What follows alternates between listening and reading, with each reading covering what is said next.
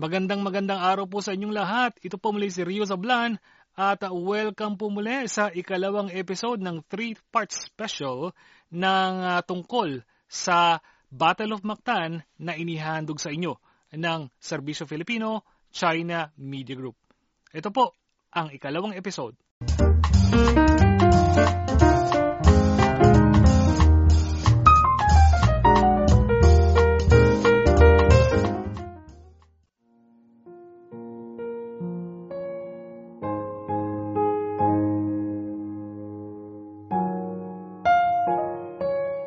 makatuwid, malaking posibilidad na totoong ikinonsidera ni Lapu-Lapu na magpailalim sa hari ng Espanya dahil ito ay isang benepisyal na hakbang tungo sa pagpapasulong ng kanyang personal na layunin.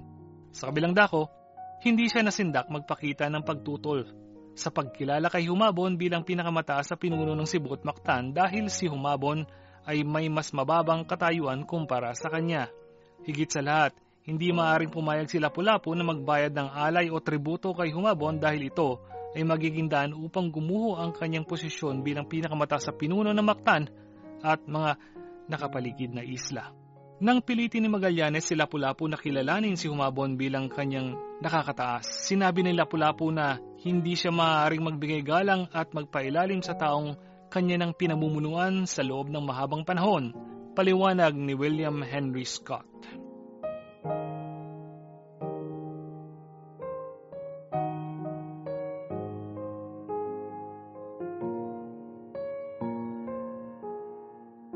Dahil sa pagsuway ni Lapu-Lapu, pinakawalan ni Magallanes ang kanyang mga tauhan sa mga mamamayan ng Mactan. Ani Pigafetta, sinunog namin ang isang barangay dahil ayaw magpasakop ng mga taga rito sa hari ng Espanya at sa amin. Tapos, itinayo namin ang isang krus dahil ang mga tao roon ay mga hentil o Gentiles. Kung sila'y mga Muslim, isang poste ang itatayo namin bilang tanda ng katigasan ng puso dahil mas mahirap baligtarin ang paniniwala ng mga Muslim kaysa sa mga hentil. Dagdag pa riyan, may mga ulat na tulad ng kay Gaines de Mafra na nagsasabing dalawang beses sinalakay ng mga Espanyol ang Mactan at di kukulangin sa dalawang barangay ang nawasak. Samantala, may iba pang ulat, partikular ang mga iniakdang halos kasabay ng mga naturang pangyayari na nagbibigay liwanag sa usaping ito. Ang kagustuhan ni Magallanes na pasunurin si Lapu-Lapu sa hari ng Espanya at kay Humabon ay hindi lamang para pahiyain siya. Higit sa lahat, ito ay para patawan ng mamigat na pasanin ang ekonomiya ng Mactan sa pamamagitan ng mga alay o tributo. Sinabi ni Francisco Lopez de Gomara, tagatalang Espanyol noong ikalabing anim na siglo, na humiling ng maraming produkto si Magallanes mula sa mga datu.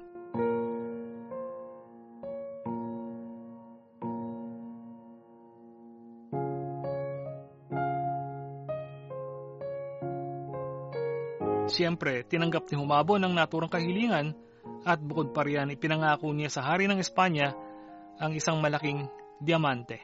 Samantala, dalawang iba pang dato ang sumang-ayon pero mayroong dalawa na sumalungat dito at kabilang sa mga sumalungat si Lapu-Lapu. Ayon kay Gumara, sinabi ni Lapu-Lapu na hindi siya magpapasailalim sa taong hindi niya kilala maging kay Humabon. Sa manuskrito ng isang Genoese pilot, nakasaad na hiniling ni Magallanes sa bawat datu na magbigay ng tatlong kambing, tatlong baboy, tatlong karga ng bigas, tatlong karga ng millet at iba pang probisyon.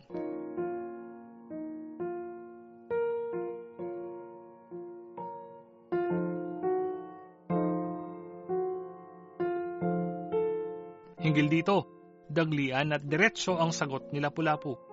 Sa tatlong mga hinihiling, walang pagtutol na ibibigay niya ang dalawa. At kung kontento rito si Magallanes, agaran niya itong makakamtan. Kung hindi, ipapadala ni Lapu-Lapu ang anumang kanyang naisin saad ng Genoese pilot. Binigyan din ni Lapu-Lapu na hinding-hindi niya susundin ang lahat ng hiling ni Magallanes. Pero sa kabila nito, ipinahiwatig naman niyang handa niyang tulungan ang mga Espanyol ayon sa kanyang kagustuhan. Para kay Lapu-Lapu, ang ganap na pagsunod sa kagustuhan ni Magallanes ay katumbas ng submisyon sa hari ng Espanya at pagtanggap kay Humabon bilang kanyang pinuno. Kaya naman, ang ganap na pagsunod sa naturang kahilingan ay hindi isang opsyon. Alinsunod sa naturang mga katotohanan, si Lapu-Lapu ay hindi lamang isang matapang na lider. Higit sa lahat, siya ay isang matalinong estratehista at diplomatang kayang umintimida sa kahit isang veteranong katunggali. Dahil dito, nag-uumapoy sa galit si Magallanes.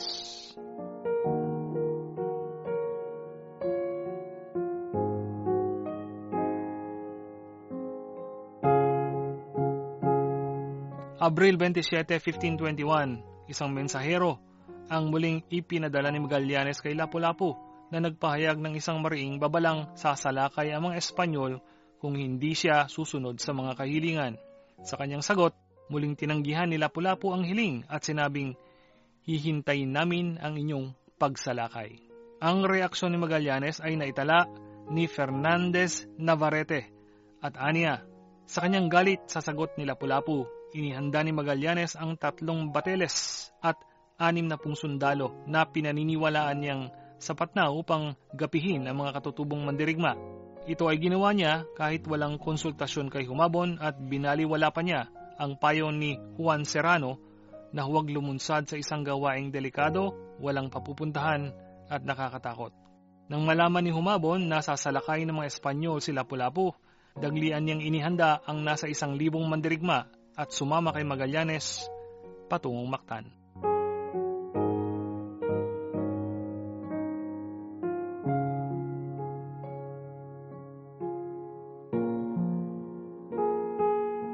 Ayon sa paliwanag ni Herona, maliwanag na tinanggap ni Magallanes ang desisyon ni Lapu-Lapu para sa direktang digmaan. Dahil ito ang pinakahinihintay niyang pagkakataon upang mapatunayan ang matagal na niyang ipinagyayabang na superior ang armas at kakayahan sa pagkipaglaban ng mga Espanyol. Pero may problema. Bago magawang makipagdigma ni Magallanes sa mga pwersa ni Lapu-Lapu, kailangang mayroon siyang matibay at legal na moral na kadahilanan. Kung wala, malaking posibilidad na isasailalim siya sa kriminal na pag-uusig sa sandaling bumalik siya sa Espanya. Ang kaisa-isang bagay na maaaring magbigay katwiran sa paglulunsad ng digmaan ay kung ito ay ginawa sa ngalan ng simbahang katoliko, na kilala rin bilang makatwirang digmaan. Kaugnay nito, may mga balibalita na Muslim di umano sila pulapo, kaya naman kahit walang ebidensya at matibay na batayan, itong ginamit na dahilan ni Magallanes upang pakawalan sa mga mamamayan ng Mactan ang kanyang mga tauhan.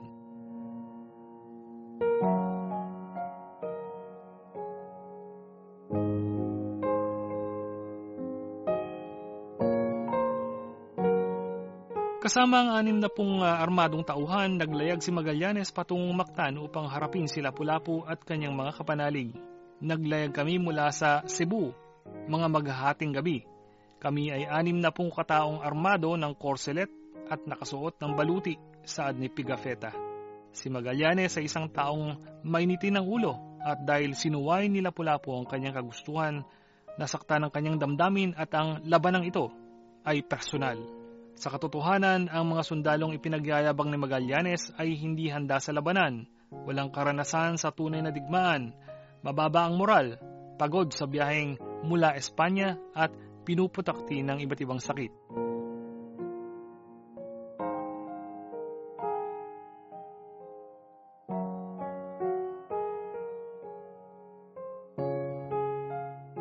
Kasama ng pwersa ni Magallanes ang mga nasa isang libong mandirigma ni Humabon, Tupas at Sula na nakasakay sa 20 hanggang 30 balangay. Nang alukin ng tulong ni Humabon si Magallanes, ito'y tumanggi. Ani Magallanes, Isinama niya si Humabon at kanyang mga tauhan hindi upang makipaglaban, kundi upang saksihan ang katapangan at kakayahan sa pakikipagdigma ng mga Espanyol. Bukod dito, ipinagyabang pa ni Magallanes na isa sa kanyang mga tauhan ay katumbas ng isang daan sa mga mandirigma ng Mactan. Hindi nagtagal ay dumating ang puwersa ni Magallanes at humabon sa destinasyon, mga tatlong oras bago magbukang liwayway, mga alas dos na umaga. Sa ilalim ng liwanag ng buwan, malaking posibilidad na kitang-kita ng mga mandirigma ng Mactan ang pagdating ng mga balangay na puno ng mga sundalo ni Magallanes at Humabon. Samantala, inaasahan nila Pulapo ang pagsalakay kaya estratehiko niyang ipinosisyon sa dalampasigan ng kanyang mga tauhan.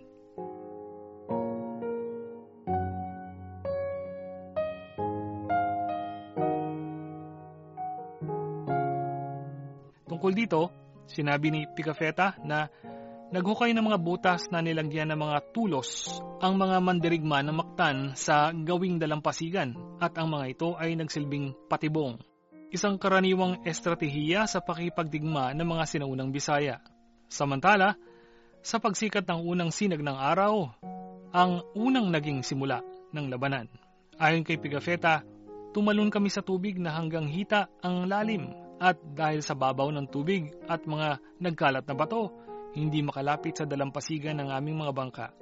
Ang natural na katangian ng dalampasigang pinagbabaan ng mga Espanyol ay matalik na kaibigan nila Pulapu at pinakamasamang kaaway naman ni Magallanes dahil ito ay napakagaspang at puno ng mga kabibi.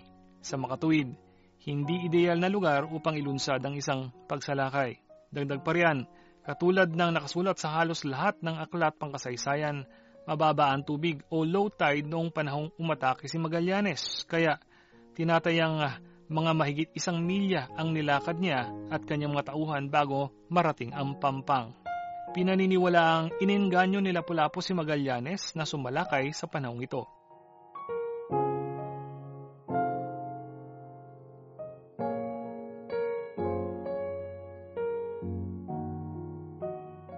Ayon kay Pigafetta, sa anim na pung sundalo, apat na putsyam lamang ang sumalakay dahil kailangang bantayan ang natitirang labing isang mga bangkang naiwan. Sa kabilang dako may mga magkasulungat na tala ang mga Espanyol kaugnay ng eksaktong bilang ng mga mandirigma ng Mactan na naghihintay sa dalampasigan. Sabi ng Genoese pilot, may mga tatlo hanggang apat na libong mandirigma ang Mactan. Pero ayon kay Pigafetta, isan libo limang daan lamang ang mga mandirigma ng Mactan isang mas realistikong bilang alinsunod sa demografikong konfigurasyon ng malalaking pamayanan sa panahong iyon. Hinggil dito, sinabi ni Herona na isang katanggap-tanggap na historikal na katotohanan na ang mga katutubong pamayanang natagpuan ng mga Espanyol ay binubuo lamang ng mga 30 hanggang 100 kabahayan o nasa humigit kumulang sa 200 hanggang 500 katao. Batay sa estimasyon ni Pigafetta, umanib kay Lapu-Lapu ang mga mandirigma mula sa tatlo hanggang apat na iba pang barangay ng Mactan. Sa kabila ng mas maraming bilang ng mga mandirigma ng Mactan, nagawa pa rin maliti ni Magallanes ang kanilang kampo. Anya, halos lahat ng kanilang mga sandata ay gawa sa tambo, malamang ratan at mga kawayan at kahoy na pinatigas gamit ang apoy. Pero katulad ng unang nabanggit, sila Pulapu ay napakuhusay sa sining ng pakipagdigma at isang veteranong commander ng pakipaglaban.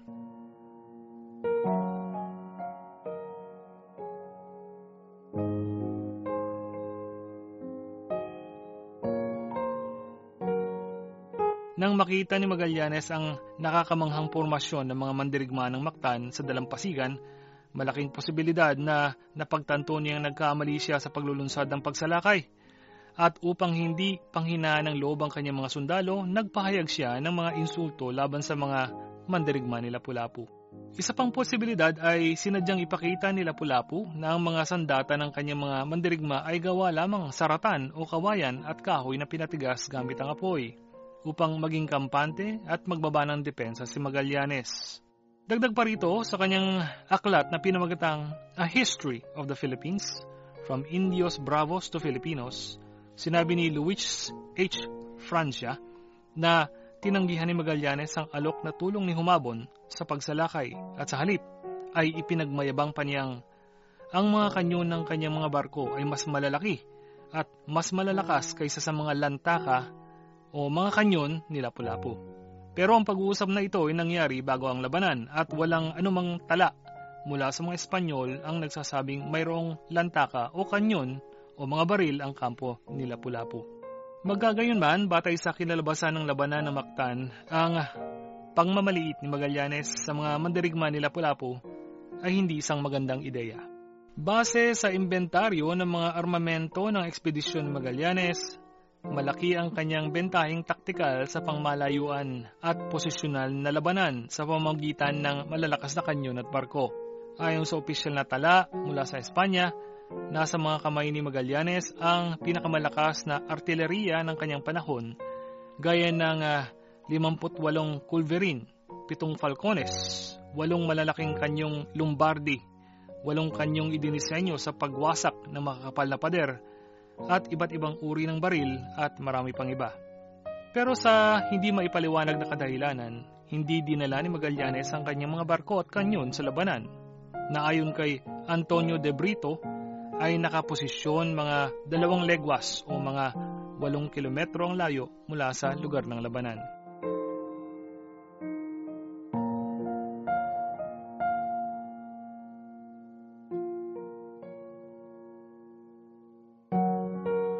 Ayon sa mga historiador, may tatlong posibleng dahilan. Una, nais ni Magallanes na magsagawa ng sorpresang atake at dahil ang kanyang mga barko ay napakalalaki, ang pagdadala ng mga ito ay sisira sa elemento ng sorpresa.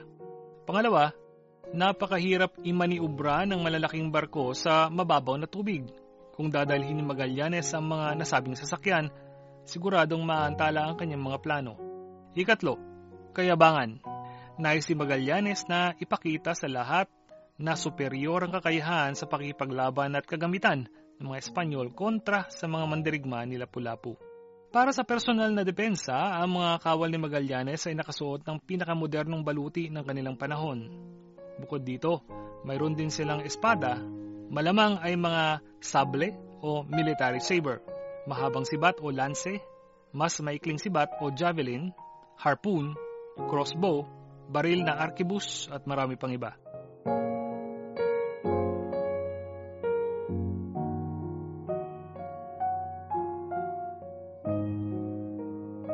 Sa kabila ng bentahe sa numero ng kampo ni Lapu-Lapu, ang labanan ay patas lamang dahil ang dami na makabagong kagamitang pandigma ng mga kawal ni Magallanes.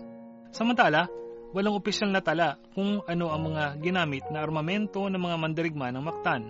Pero Base sa analisasyon ng labanan, ang mga kawal ni Lapu-Lapu ay gumamit ng espada, mga kris o kampilan at iba pang uri ng sundang, bangkaw, sibat na gawa sa kawayan, sumpit na may lason, pana na binabalahan ng may lasong palaso, at kalasag na gawa sa kahoy.